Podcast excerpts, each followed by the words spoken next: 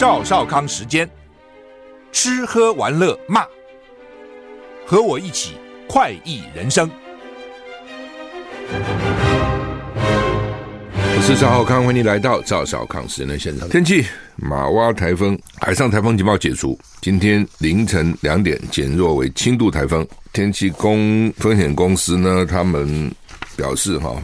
白天北部山区、东北部山区还要严防局部大雨和豪雨，晚上降雨显著趋缓，沿海及海上风浪还是大，要到周末才会减减轻啊、哦。反正就是台风，台风虽然说已经停了，但是还是有影响啊、哦。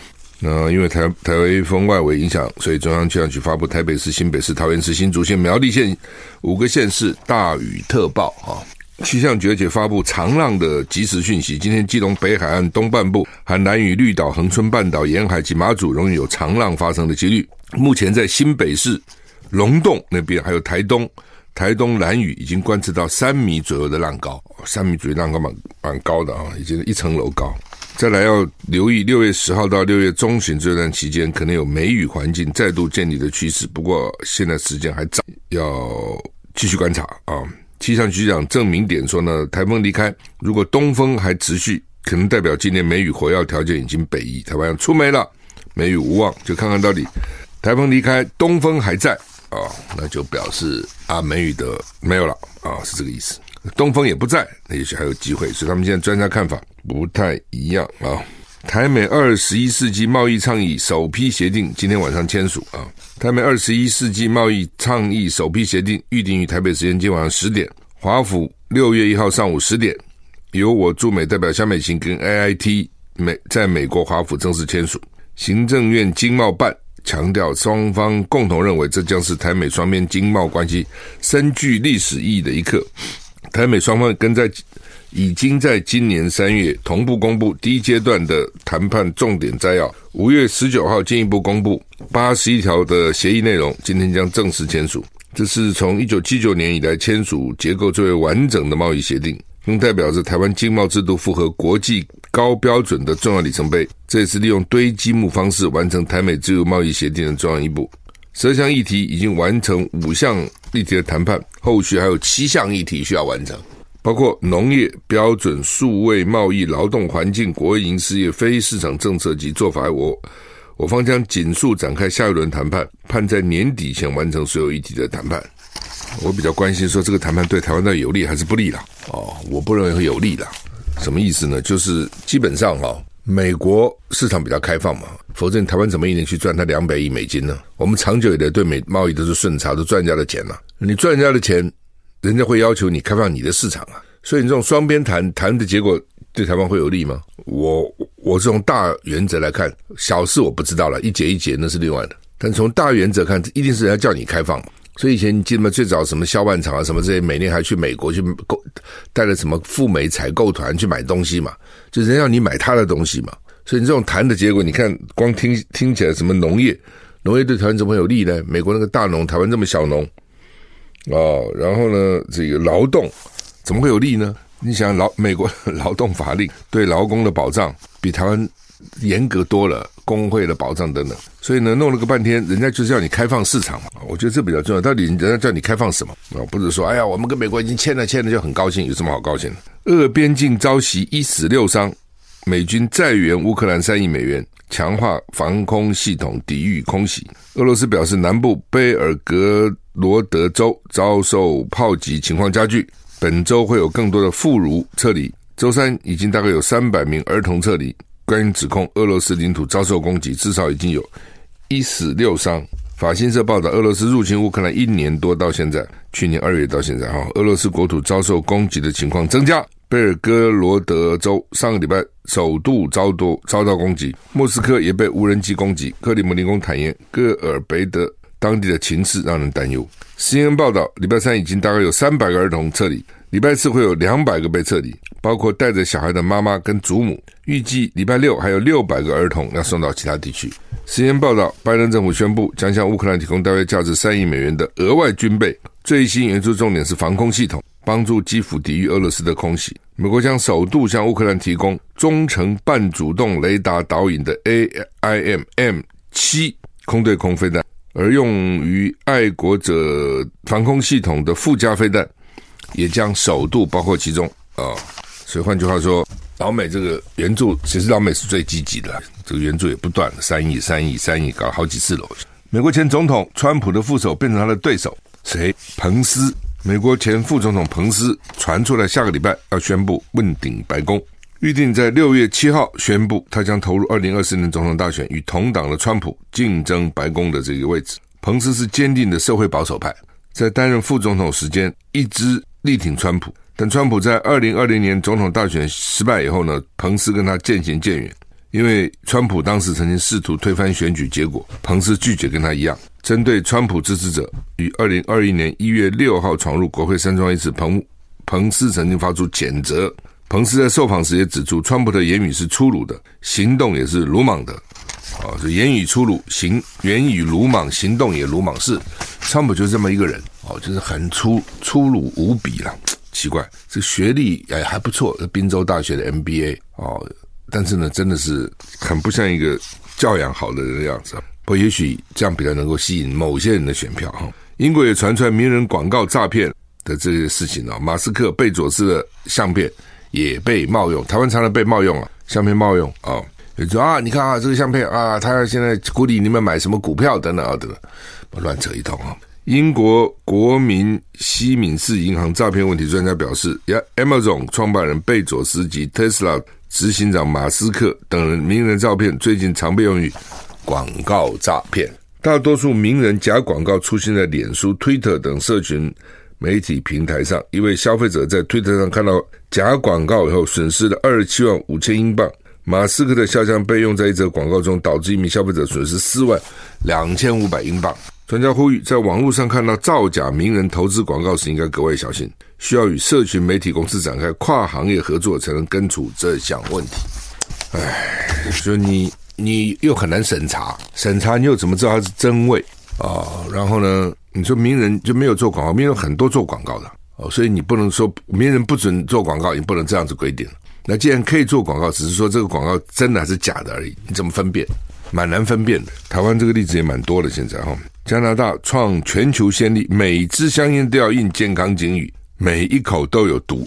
加拿大宣布将要求把健康警语直接印在每一支香烟上，现在是印在香烟盒上、哦、什么吸烟有害健康的字，他现在要你印在每一支香烟上，成为全世界第一个这样做的国家。新规定八月一号生效，将会分阶段实施，我相信其他国家慢慢也会跟进、哦、这东西就是这样啊、哦。因为反映人士一定很积极的宣导啊，在国会里面要求立法了等等、啊。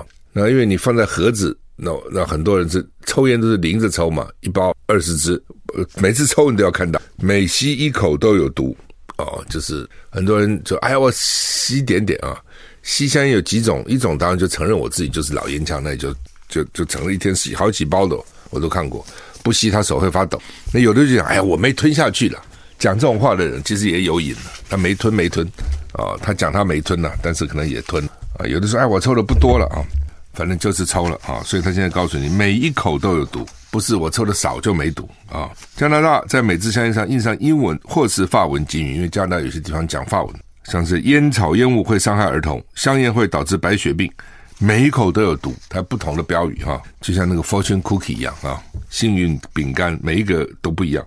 加拿大政府官员说呢，他们在外装、包装跟标签条例上加以努力，帮助吸烟的成年人来戒烟，保护青少年跟不是吸烟草使用者避免吸到二手烟。那他说，香烟上每支都有警语，让吸烟者几乎不可能避免避开警告。他们是希望呢，在二零三五年的时候呢，将全国烟草使用率降到 百分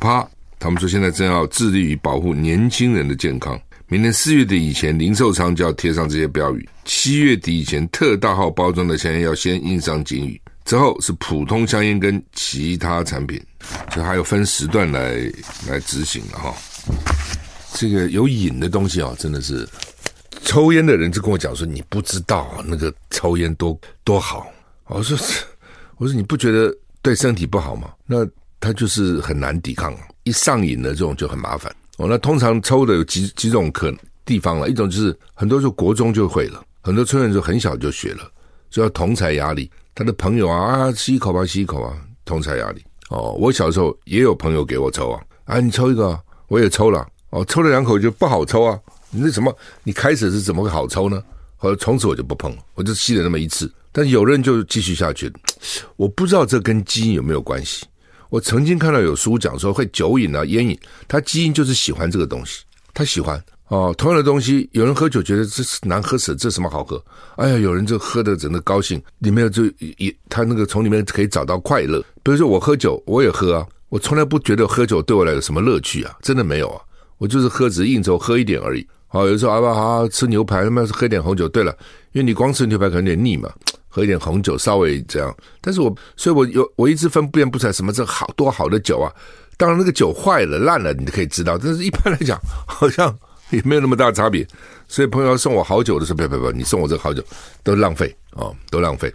但有人就非非常 enjoy 啊，哎呀，这个吸一口，哇，这个酒好好好，我就我就有时候蛮羡慕他们，哇，你可以从这边得到这么多乐趣哈、哦。那抽烟也是啊，吸毒更严重哦。第一个就是小的时候他就同侪压力，以前呢 啊, 啊，第二种是以前当兵的时候，当兵的时候苦闷嘛，那部队也知道兵苦闷，所以就免费给你烟。部队以前是免费发烟的，那我不抽的，我就把烟都送给那个其他抽的那些兵嘛啊。那有些不抽的，部队里就学会抽，部队辛苦啊，所以这一抽一上瘾以后要戒掉就就不是很容易。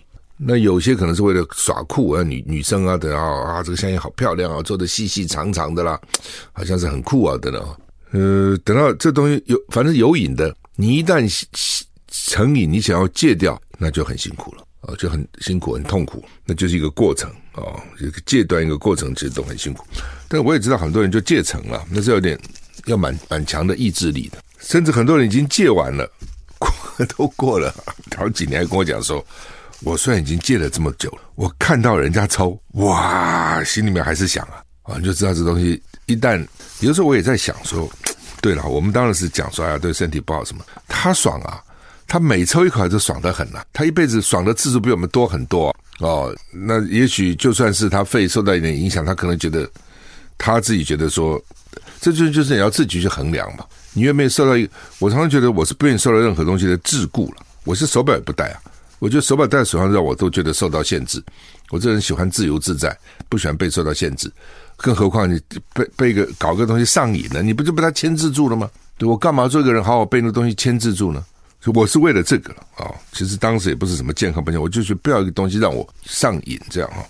好吧，加拿大这招到底有没有有没有用？如果有用的话，全世界其实都会都会学，而且。你很难去反对。今天比如立法院有立委提出来说，哎，每根香烟都要印警语，谁敢反对啊？对不对？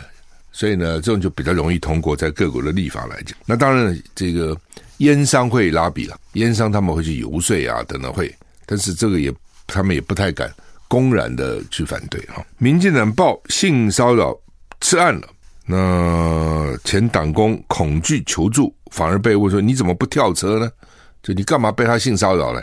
民进党前党工昨天透过脸书写下长的文章，类述自己在工作时被导演遭到导演性骚扰，在车上按头靠肩爱抚，恐惧之余，他曾经向民进党副秘书长时任妇女部主任许家田求助，不过却被对方冷处理，甚至许家田还反问前党工为什么不跳车啊？因为他在车上在车上被按头靠肩爱抚，那他对方就不跳车，跳车不撞到怎么办？你可以去华山大草坪叫一叫，释放压力。这什么话嘛？全程全文两千多字，字字血泪，控诉民进党内部的冷漠与无情。难过回应，我是带着热忱进来民进党，带着伤跟遗憾离开的。他们当然就是说，这东西都要经过一番挣扎才才才会把它揭露了哈。民进党为了这个事情呢，深夜灭火道歉。国民党就去声援这个民进党的前党工，说民进党在高举性别平等、妇女权益的旗帜之下，却成为真实世界性骚扰的加害者啊！这种在每个团体也都有可能发生，但就是一定要有一个防防止、防治及补救的方案，不能就说哦你自己倒霉，你自己认了，为什么不跳车？你干嘛还跟他继续在车子里呢？讲的什么鬼话啊、哦！而且还是妇女部的主任啊、哦，这就很奇怪了啊、哦。那很多的环保团体啦、妇女团体，其实都是民进党的外围组织了。这个也不稀奇了哈。为什么？因为基本上这些这种团体就是反政府嘛，特别像以前国民党执政那么久，所以所有的事情这些民众团体一定都会责怪就是国民党搞的哦。你可以了解，因为他他对他的执政啊，环境不好那得也是政府搞的，妇女权益保障不好也是政府搞的嘛，社会福利做的不够也是政府搞的，劳工权益不够也是政府搞的。那政府搞的是谁？政府是谁呢？谁执政的国民党就骂国民党。以前这个通了哦，所以慢慢久了呢，这些民间团体啊，就跟民民进党一起，他们就搞社运的、搞公运的，就一定的交情哦。那民进党很厉害，就是从这里面挑一些不分区的，给环保团体一个名额啊，给公运啊等等的，就他们就有这样的关系。那这问题来了，那民进党执政以后呢，那就变成他的责任了。那之后这些环这些环保团体啊、妇女团体呢，他就忘了，他以为他也跟着执政了哦，所以呢，他基本上就就忘掉他的初衷了。就表现出来就不像以前了，就奇怪了。以前你动辄批评动辄骂，怎么现在不骂了呢？他为什么骂了？以前是对手，现在是他自己，就会变成这样。好，那么台股现在跌二十九点哈。中国时报头版头，因为赖清德前天到，这种东西就是啊，你跟着学生哈，学生问的问题有时候很直接哦，你想混的也不是那么好混，学生也不笨，所以就问他说你最想跟谁吃晚餐？公视好像有这么一个节目，公视就是谁来晚餐，你跟谁吃晚餐啊、哦？因为他们曾经很多年以前呢，曾经问我说，有人想要跟我吃晚餐，或者还是去拜访他家什么、啊，我是婉拒的，哎，我觉得太麻烦了。但是我知道，就是他有要类似这种，就是你想跟谁，像巴菲特是跟他吃一次午餐，付他很多钱的哦。华伦巴菲特他是午餐哦，就是那个牛排店，那跟他吃一次，他付到我记得都是百万千万美金才跟他吃一顿午餐。那他妈干嘛跟他吃午餐呢？哦，就是说呢，第一个跟他吃，你也跟他有名嘛，因为大家已经很受瞩目，到底吃一顿今年花多少钱？第一个表示你有这么多钱，对，这认证了。平常你说我有这么多钱，人家不相信你啊，你吹牛。诶，我能付这么多钱，这是第一个。第二个，你的知名度也打开了，全世界都会报道。第三个，他们就有些是真的跟他请教，该怎么投资。哦，但是像华伦巴菲特啊，他他的理论什么，这很多书都都写在那个书里了。哦，那个道理就是，反正人家贪婪，哦，我恐惧；人家恐惧，我贪婪。很早就要开始投资，就像滚雪球一样，你那个坡越长，那个雪球就台湾因为看不到了，这美国一定就看到那个雪球越大嘛。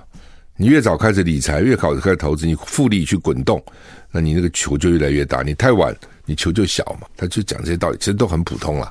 哦，不要经常进入股市，一年只要进出那么几次就好了。哦，你买股票呢，不是买这个股票，你是买那个公司哦，你是要看那个公司经营好不好。他他就这些理论了。哦，但是诶，有些人就说跟他吃一顿饭啊，就学很多。当然，如果跟他吃饭，你就能够买卖股票，就能够赚钱，那那顿饭也值得吧？就看你赚多少钱了啊，投资多少了。所以大概学生他们就想出这一招，就问赖先生，你最想跟谁吃晚餐嘛？赖先生就说习近平啊、哦，这点我也蛮惊讶的啊、哦。好了，那这一他一提习近平，这问题就来了。第一个就是你为什么想要跟习近平吃晚餐？你想要跟他表达什么？第二点，习近平要不要跟你吃晚餐？他为什么要跟你吃晚餐？好、哦，这又牵涉到两岸的这些人的个性啊等等这些。你说好吧，这我们不轻易跟人家吃晚餐啊、哦，因为你跟陌生人吃晚餐也很烦嘛，对不对？你要应酬，要注意礼貌啊，哦，言谈啊，什么那菜到底怎样啊，就是很烦了啊、哦。你自己跟家人呢、啊、吃吃晚餐比较比较轻松愉快嘛。比如说我在美国念书的时候，我就有一个给自己一个约定，我吃饭的时候我绝对不讲英文，就是说学校嘛啊，就那个学校中午就有餐厅嘛。那我通常中午，我平常跟你讲英文都没关系啊，对不对？反正呢也没办法，必须要讲。吃饭时候，我尽量不要跟老美坐一起哦，不要讲英文。但有的时候漂亮美国女生，人家坐问你说我可不可以跟你坐一起，那你那你就欢迎她坐，那也是另外一种赏心悦目。但一般的情况，吃饭的时候我是不会跟那个美国臭男生在一起讲英文吃叽里呱啦啊、哦，我宁愿跟这个台湾同学在一起，或者我一自己吃也好。吃饭我觉得是一个很要很放松的时候嘛，啊、哦，享受这个食物嘛，还要想英文这文法对不对？哦，那个对不对？该不要讲这个老美的这个习惯跟我们有没有什么不同？什么可以讲，什么不可以讲，很烦。所以呢，这个赖清德说要找习近平吃晚餐，你最近看到习近平他们的个性也看出来了，吃晚餐。他跟拜登通电话都不通，这我没有觉得通个电话也不会怎样，对不对？通过就是通过电话嘛，稀里哈，礼貌上稍微讲讲就好了，也没什么坏处嘛。不通，电话都不通，还不要说见面了哦。你看他那个美国国防部长奥斯汀要在新加坡要跟大陆的国防部长李尚福见面，都已经人都到新加坡去了，都在一起开会了，都已经坐在一起开会了，我们两个单独这么见个面不见他们，所以你就看着当时他不跟台湾也不沟通。你民进党你不接受九二共识哈、哦，你就是不接受共识，意思你接受不，你就是不接受一中，你不接受一中哈、哦，你就是外国人，你就要搞独立。那我跟你谈什么呢？有什么好谈的呢？哦，他他们就看起来就很坚定，就是这样子哦。赖清德要跟习近平吃晚饭，侯友宜昨天酸说你这是肉麻当有趣啊、哦！侯友宜这句话就变成今天《中国时报》的头版头了啊、哦！昨天我听到之后，我觉得通常我们都不会这样讲啊、哦，但是侯友宜倒讲的也蛮直接的，也蛮直接的啊、哦，也不错啊、哦。但你赖清德是台独金孙，人家会相信你吗？哦，国台办也说啊，一个务实的台独工作者，呃、啊，吃什么晚饭呢？哦，也就是说你要搞台独，你给我吃什么晚饭呢？所以老共这点是很坚定的，就他们这个这跟我们不太一样。平常你说我们是比较没有什么原则，常常变来变去，变来变去。我们讲到啊，这也可以，那也可以，弹性了。你讲好听是比较有弹性了，他们是没有什么弹性的，就是就就是这样子啊、哦。我就是这样主张，所以为什么两边有时候沟通不太容易啊、哦？我们这边觉得说啊，你是稍微变通一下就是了吗？对吧？民进党说你不要设个前提，我们就可以谈了吗？老共说不设前提，我谈什么？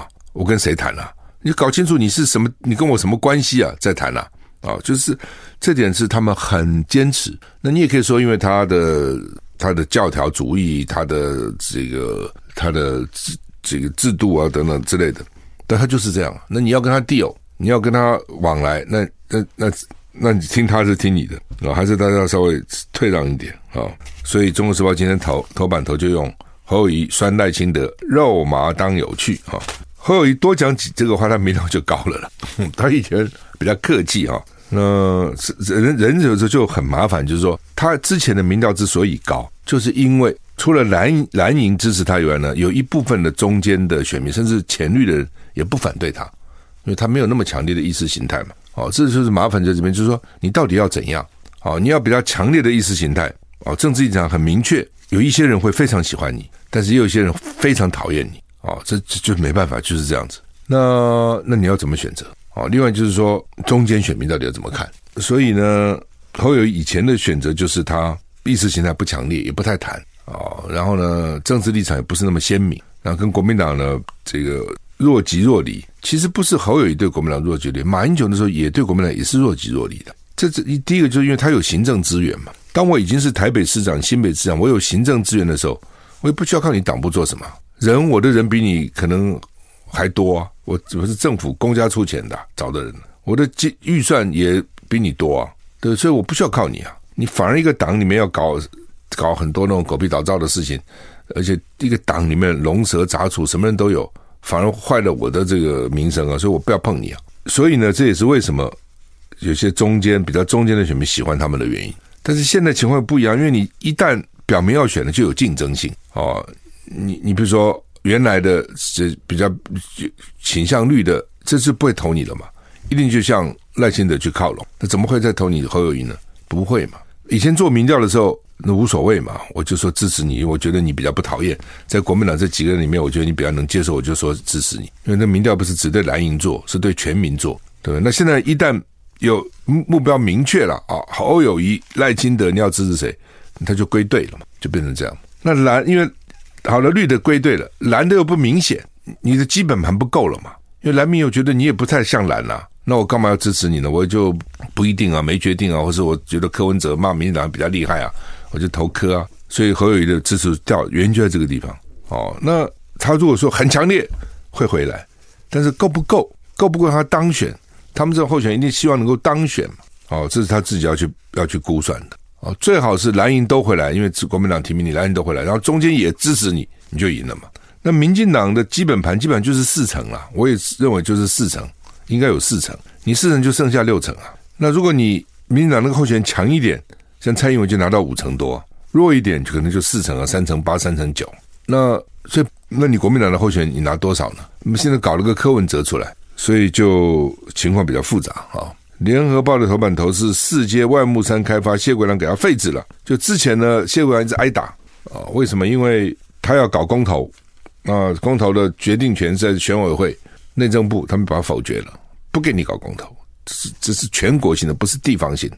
那他就找到一条，哦，就说呢，哎，你现在移动了，你最早的时候呢，基隆市政府呢，这个同意台电的台电的开发，可是你现在因为台电一直说，因为很多人反对啊，他没有环评通过，就一直移移那个原来的计划，你已经跟原来报的不一样了嘛，所以呢，我原来的同意函废止，重新来申请。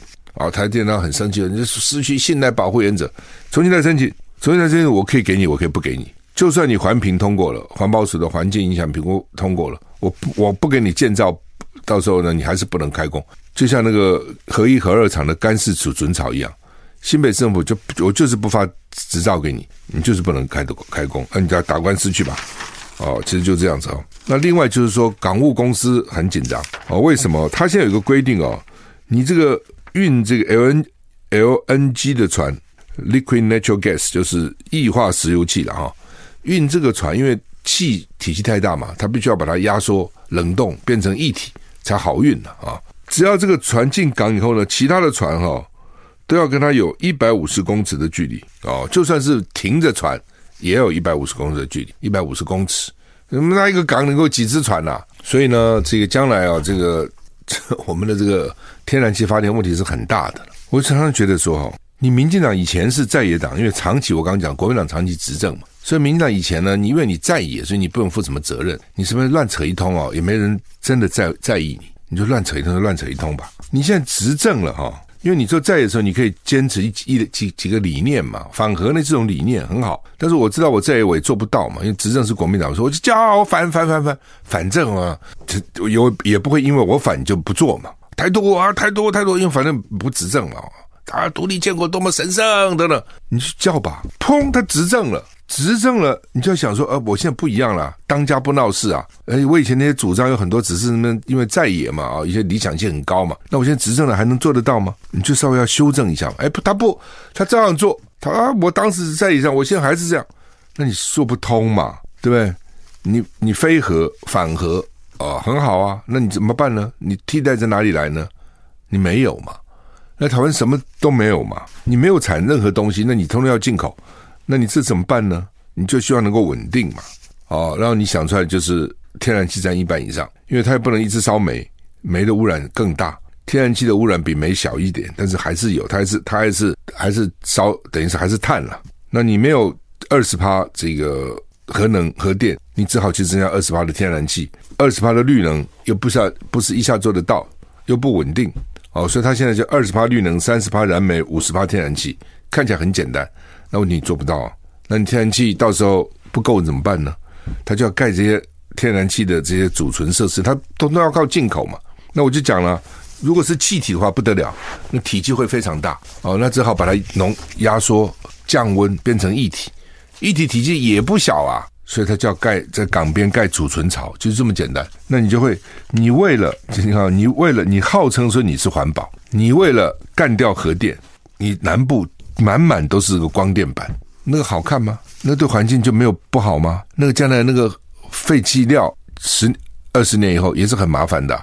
对，你说我核电不环保，核废料不环保，你那个玩意儿环保吗？对不对？你核电再怎么样，就我这一个厂嘛，就这个厂里面。你那是一片啊，整个海边、海上风力、路上光点都满满的，就现在避岸一堆出来、哦、这还不够，这个只是 百分之二十、哎、就它现在的绿能这样搞最多只占 百分之二十， 到现在都做不到、哎、那另外就天然气了，所以它在各地方要盖一阶、二阶、三阶、四阶、五阶、六阶、七阶，到处盖这个吸收天然气的引进来的，那又环保吗？破坏了这种海洋生态，破坏让珊瑚这个破坏了各种这个栖息的地方，破坏了，这就是环保吗？就是你为了一个反核，你把环境破坏成这个样子，又贵，价格又贵很多，又不稳，就你你到底在想什么？